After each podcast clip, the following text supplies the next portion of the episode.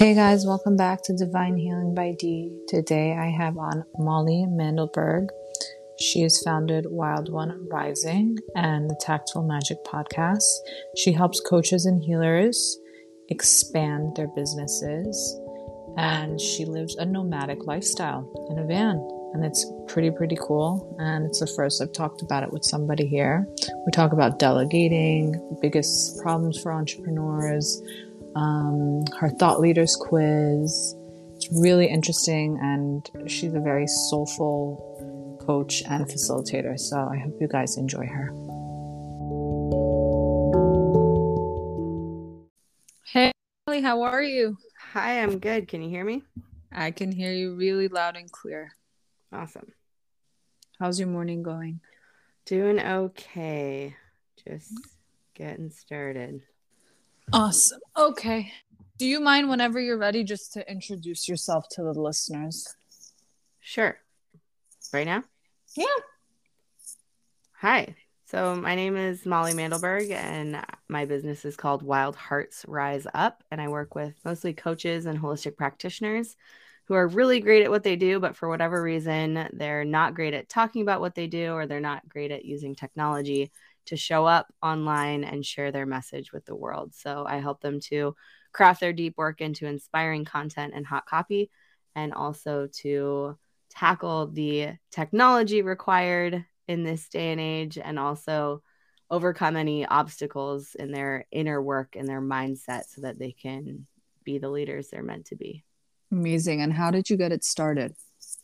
So I started my business actually as a hypnotherapist. And as I was starting to learn about business and marketing, um, I sort of went down the rabbit hole of geeking out on sales funnels and how mm-hmm. online automation can work. And I ended up getting so good at that, I started letting my friends who are also coaches and healers hire me to support them. And then that just kind of took off. So my business shifted towards teaching marketing to heart centered practitioners rather than being the heart centered practitioner, although I still am. And do you consider yourself someone very intuitive? Definitely. Yeah. My life is very much run by signs and guidance. yeah. When do you think was like the first time you said to yourself, like, do I have a very strong intuition? Was there any particular story that you have to um, I was raised believing in a lot of far out spiritual stuff. My mom used to like channel the Akashic record before I was born and cool. um so I was I've been very tapped into spirituality and asking big questions about reality and the universe um as long as I can remember. Um, I don't remember if there was a first in- instance of feeling like I had an intuitive knowing, but mm-hmm. um, yeah, there's been so many moments in my life where I was guided for whatever reason to um, move in a new direction. And I think following that is what absolutely led me to who I am and how I live now. So, how do you implement your spirituality and your intuition into your business?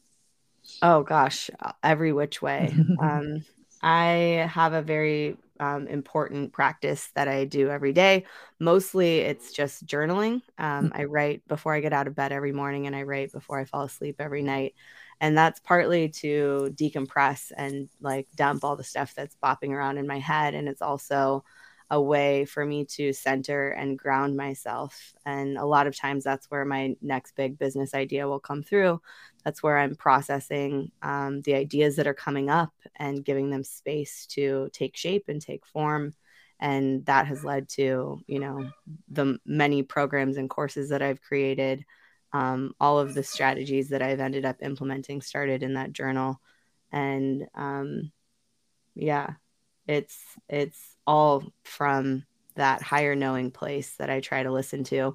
Usually an idea will tap me on the shoulder for a long time before I'm like, okay, fine. You want to come to life now? I will allow you to. I'll do my best to show up for you and give you the attention you need so that you can become whatever you want to become.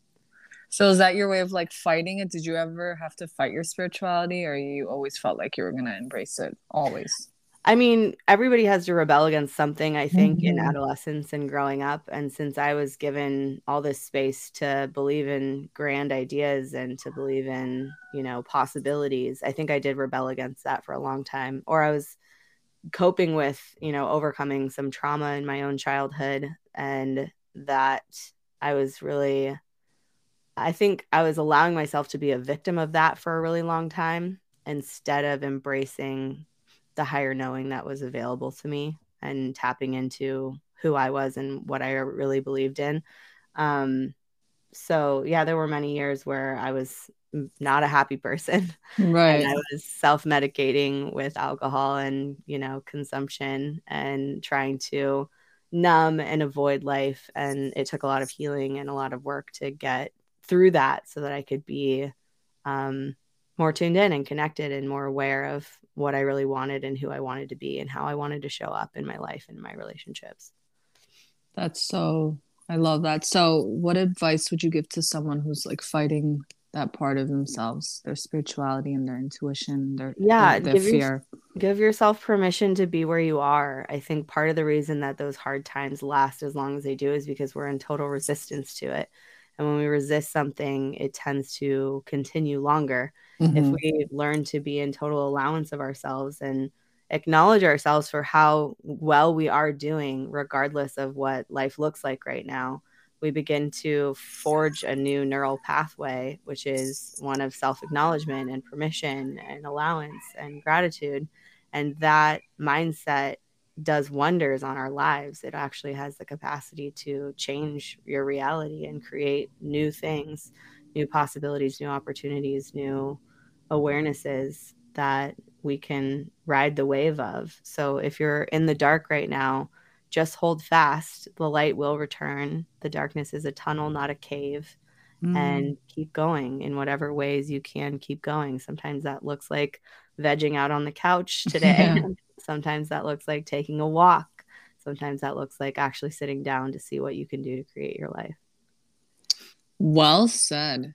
So that leads me into I was checking out your website and I saw the quiz on thought leaders. Could you explain the different levels of thought leaders that you talk about on the quiz? Yeah, totally. Thank you for asking that. That's one sure. of my favorite things I've made. So, um, I was d- dorking out on quizzes as I, I was looking at how that would be a really fun addition to my business and my marketing. And as I was doing that, I was trying to come up with what the archetypes could be. And I decided I wanted to use some archetypes from the major arcana of the tarot deck. Mm-hmm. And um, a friend of mine mentioned that the major arcana is actually related to the Kabbalah, the tree of life, which is um, a beautiful sacred, geomet- sacred geometry pattern so I went down that rabbit hole of studying how those things are related. And I sort of stumbled upon or became present to this framework and how it relates to so many things in life. So basically, the Kabbalah is about how an idea becomes manifest in physical reality. So, how something goes from the ethereal realm into the physical realm. Right. And um, anybody who's starting a business knows you start with this big idea i want to make this or this is happening i'm going to start doing what i can to bring this into physical form so it's an actual thing a life form and um, this is true of writing a book. This is true of making a piece of art. This is true of building a relationship. This is true of um, so many things anything we're creating in our lives and especially in our businesses. So i was looking at that and bringing it into the lens of being a business owner being an entrepreneur being a thought leader.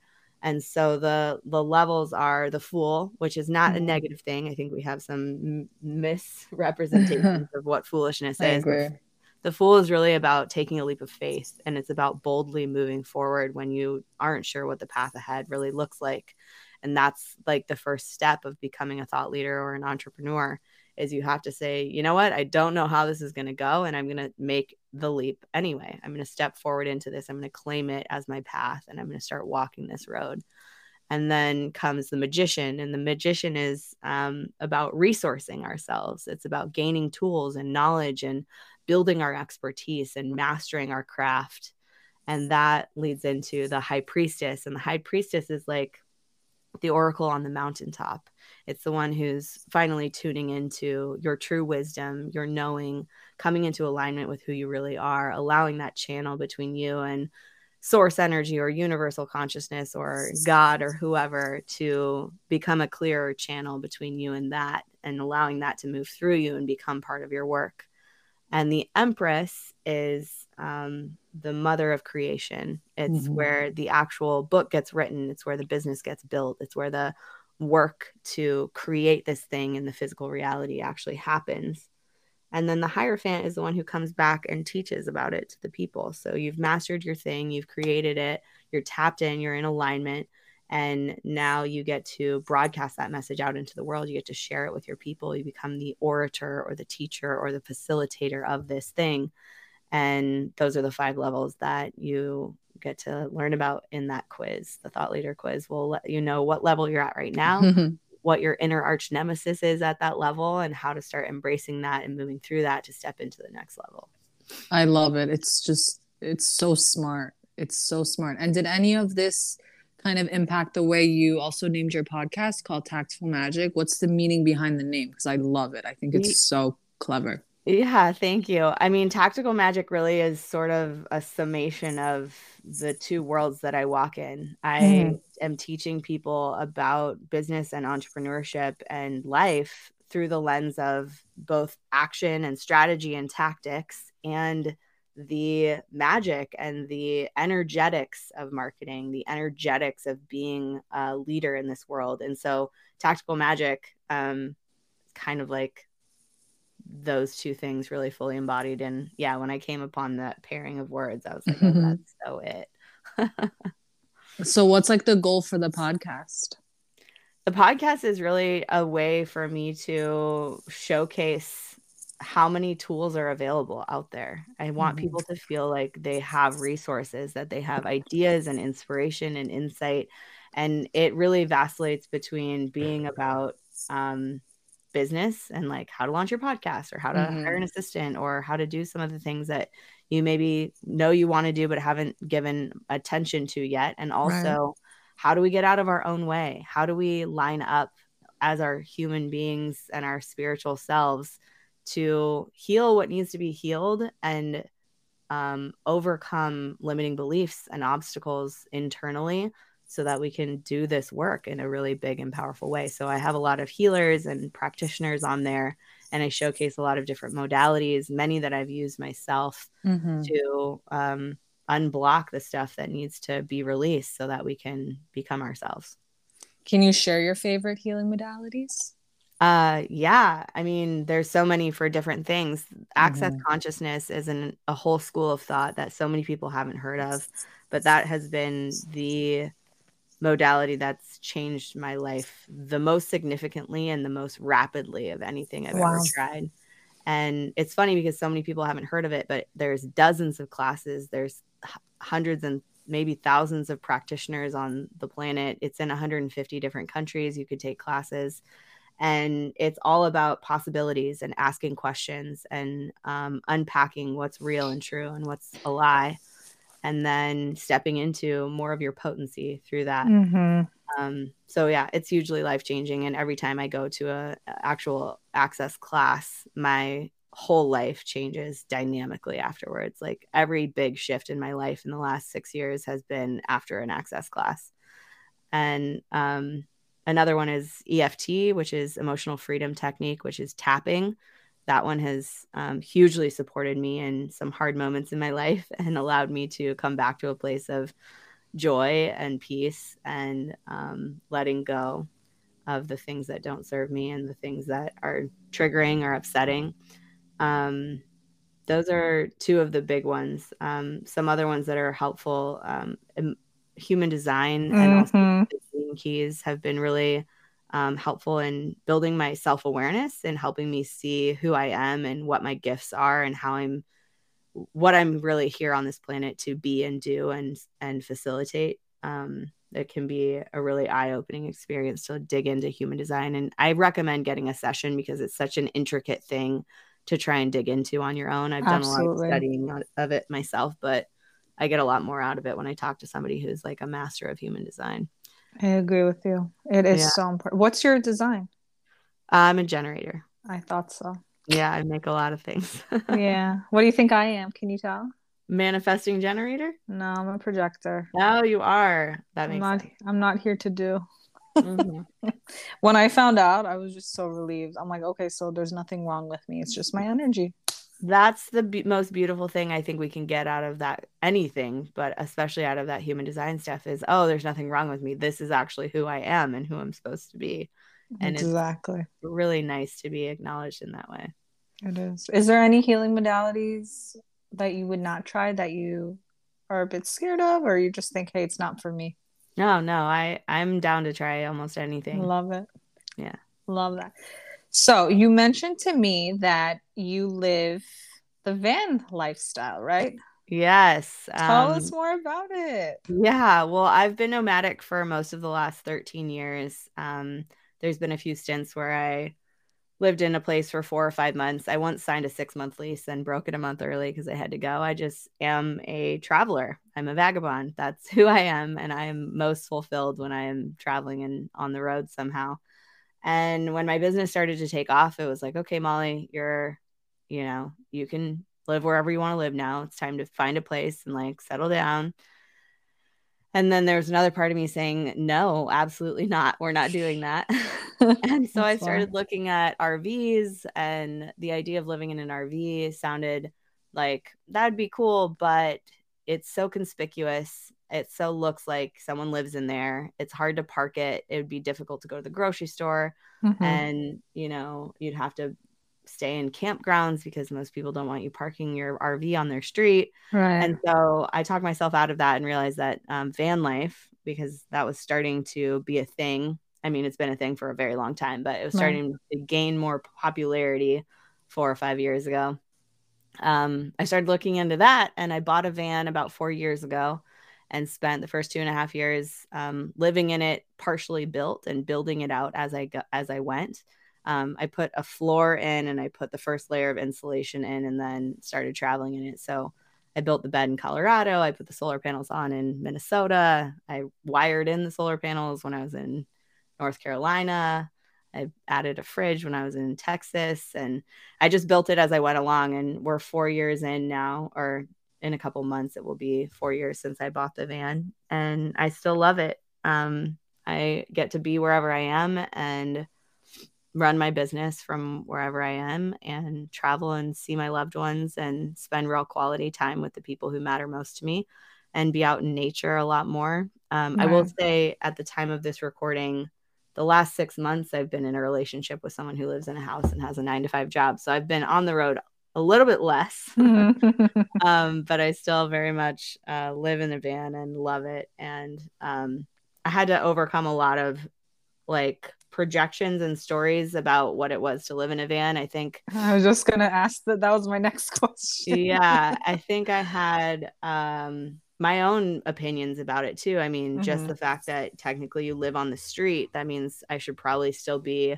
a starving artist and still right. identify as someone who's struggling to get by because you know technically i don't live a, what would look like a prosperous lifestyle and i had to break through a lot of those beliefs to grow my continue growing my business even though i live in this way that seems like oh you're just you know skipping out on society and you're um not part of the system or I don't know, all the things that you would think of somebody who lives in a van. Whenever I say I live in a van, I, I imagine people seeing me in a minivan with a bunch of trash in the front seat or something. And it's like, no, actually, it's a really nice house. It just happens to have wheels under it. Um, but yeah, I run a six figure business and I live on the road in a van and it's beautiful. And at anything we've decided we are or we need to be mm-hmm. to match people's expectations of us is all bullshit, excuse my yeah, friend. And we okay. get to decide who we are and what we do and how we live. And it can be as prosperous and abundant and irrational and insane as we want it to be. With all the pros of living in the van and being able to do all those things that you said, like really be selective with your time, what do you think are the cons? Like, if somebody wants to have that nomadic lifestyle, like, how would you guide them? Yeah, I mean, first off, it is not for everyone. Mm-hmm. Um, just the fact that you don't always know where you're going to sleep tonight. You don't always know, you know, where the next um the next normal like safe place you're going to be is. If people have a lot of anxiety, if you are already really uncomfortable being alone with yourself, it might not be the right lifestyle for you right now. Mm. There, there's uh I think it's a lot easier for people who are comfortable alone um, I think some people go into van life because they think that it's a way to escape your problems. And the truth is, when you get on the road, you are very much more alone with yourself and your problems. Mm, so if you don't yeah. have some kind of support system, or if you're not able to support yourself emotionally and mentally, um, it's uh, sort of a pressure box for that kind of stuff, and it it, it can be overwhelming. Yeah. So it's important to have some sort of mental health support or to be in a good place mentally before you go put yourself in a situation like that. I think I happen to be an ambivert, so I'm very much alive with people and also very much turned on and excited alone. So mm-hmm. it serves me really well because I can be with people when I want to be with people and I can be alone when I want to be alone. And I get to continue expanding into new scenarios all the time. And that feeds me. And for some people, that would build, you know, the existing social anxiety you might have would get harder. Yeah. So it's not for everyone, but um that and being self-motivated. Like mm, it, yeah. if you need uh more stable ground to get things done and to stay on top of life, then it can be challenging to have the ground moving all the time. That yeah, totally. I actually hear that a lot, and I'm wondering if you're hearing this a lot with your clients that I can't, I can't be alone. I have to have people around me all the time. I have to be doing something. Do you get that a lot? Do you hear that a lot?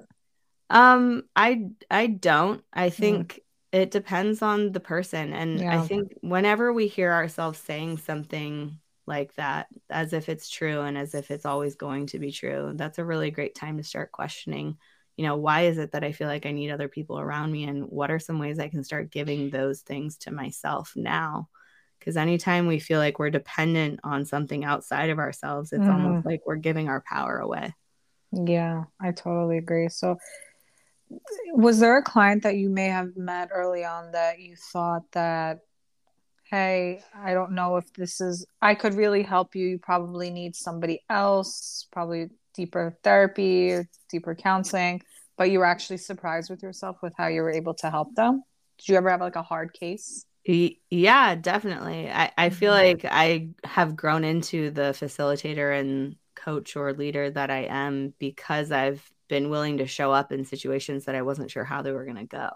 Yeah. Um, yeah. I think that we are definitely capable of holding bigger space than we are aware of until we're challenged to do so.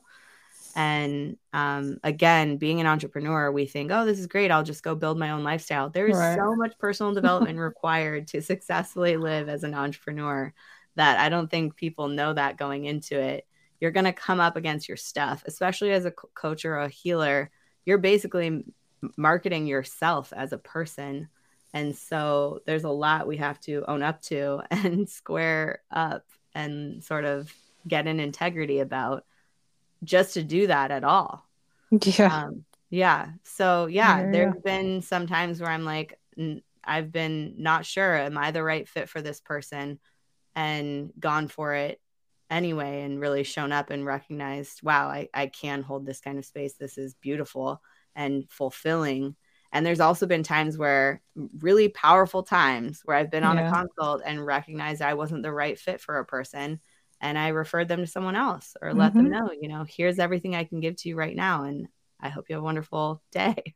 Yeah. You know, it's it's actually also very empowering to yes. recognize you're not a fit for the person's needs in front of you and to let that alignment be more important than the money that you need or the, you know, the win you want to feel by getting a new client. Oh, thank you for mentioning that. That was really good. I've been thinking the same thing as well because I have been finding that, that I need to refer certain people who come to me because either I have worked with people around them and I know a lot about them already.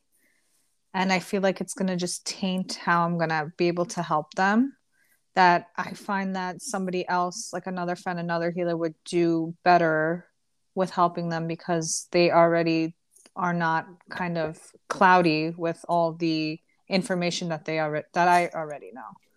Yeah. And sometimes I feel guilty, but then one part of me is like, you know what? Like I'm glad I'm able to hand them over to somebody that I trust and that's somebody who actually helps me as well. Yeah. And you got to know that part of that, you, you don't have to make yourself wrong for that or feel mm-hmm. guilty for that because yeah. part of it is what you've just mentioned is your actual like conscious awareness that this other person is who they're looking for. Yeah. And part of that is also your higher knowing that may be unconscious that they need to go a different direction than you. Yes. And you're being the beautiful guide, the helper of connecting those two dots that need to be connected that is a great job to be doing. Definitely don't hand off every client who comes to you because that, course that won't work. yeah. um, but no, that's such a beautiful awareness and an awareness worth acknowledging that, like, oh, wow, I'm having this, like, knowing that this is the person who needs to work with this person and how great that I got to be the one who connected them together. That that's not a wrongness or something to feel guilty about at all. That's that's high magic. Yeah, I love it. Tactful magic. So what's yeah. your so what do you if there is anything that you kind of don't like about your job or being a healer or coach, is there anything you're just like, you know, I would love to delegate this?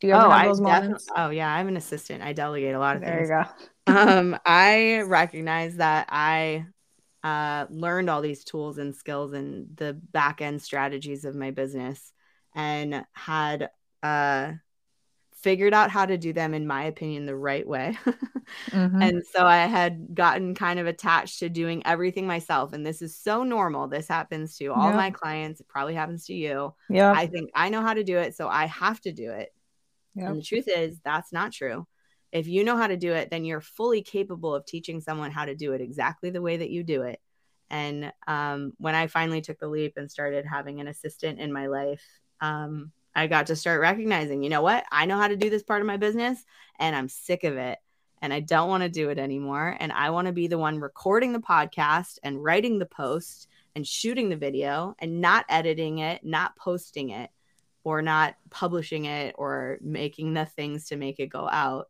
So um, I have two podcasts and I sit down and record the podcast, and literally every other part of that is done by my assistant the editing, the publishing, the social media posting about it, the um, emailing the guests to remind them the episode's going live.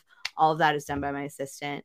And um, yeah, a lot of other parts of my business, like when I'm relaunching a program, when I'm um, sending out reminder emails for my group programs and stuff like that. I do the part that needs to be done by me, which is the heart centered crafting of the words or the magic, and then delegate the parts that I don't need to be doing anymore.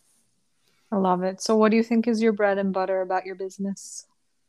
Um, I mean, there's a lot of pieces of the puzzle, but I have basically three aspects. I have home study courses that mm-hmm. people can come and take on their own that are lower cost. I have group programs where people can come and be in community with me that are sort of middle ground. And then I still have one-on-one clients that um, that I work with individually um, mm-hmm. at two different levels. One is done with you, where we get on the phone and do the work together, mm-hmm. and then mm-hmm. I also have high-end done for you clients where I um, facilitate the work that needs to get done for their business happening, and then they come back and check in on it. Um, yeah, but marketing wise, I mean, my podcast brings in new people. Mm-hmm. I'm showing up on social media, which brings in new people. I'm constantly building my email list. Um, and I'm a very big uh, advocate for email marketing and doing it in a really heart centered and juicy way where people feel like you're contributing on a regular basis. And I teach a lot of my clients how to do email marketing effectively. So, yeah, those are the ways people come in and the things that they tend to involve themselves in with my business. Well, you are a talented, very soulful young woman. Thank you. you. this was really fun. Can you tell everybody where to find you, contact you, all that? Yeah. So my website is Wild Hearts with an S riseup.com, wildheartsriseup.com. You'll find that thought leader quiz there. You'll find more about van life and my YouTube channel. Both of my podcasts are on there. There's lots of stuff to look at, lots of free things too. And if you want to follow my adventures and get some inspiration on a daily basis, um, my Instagram is wild underscore one, O N E underscore rising. And I am just finally getting my butt in gear on TikTok. So it's Wild Hearts Rise Up on TikTok if you want to follow over there. Sounds good. Thanks again, Molly. We'll be in touch. Have a great holiday. Thank you so much for having me. Of course. Take care. Bye. Bye.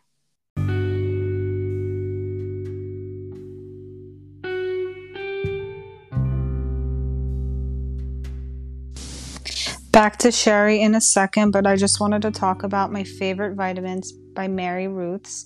I love to have the apricot, peach, and mango vitamin D gummies. They are delicious, and I know everybody has seen all these influencers getting these lymphatic drainage massages. Why not start with an amazing supplement in drop form? The lymphatic drops are also awesome. And I just got some new products that I'm going to try that I'm excited to, um, you know, implement into my diet. And if you guys want a code, it's Mary Ruth. You just go to their website, Mary Ruth Organics. It's an amazing company. It's all vegan, all natural, delicious. Use code Mary Ruth at checkout for a discount.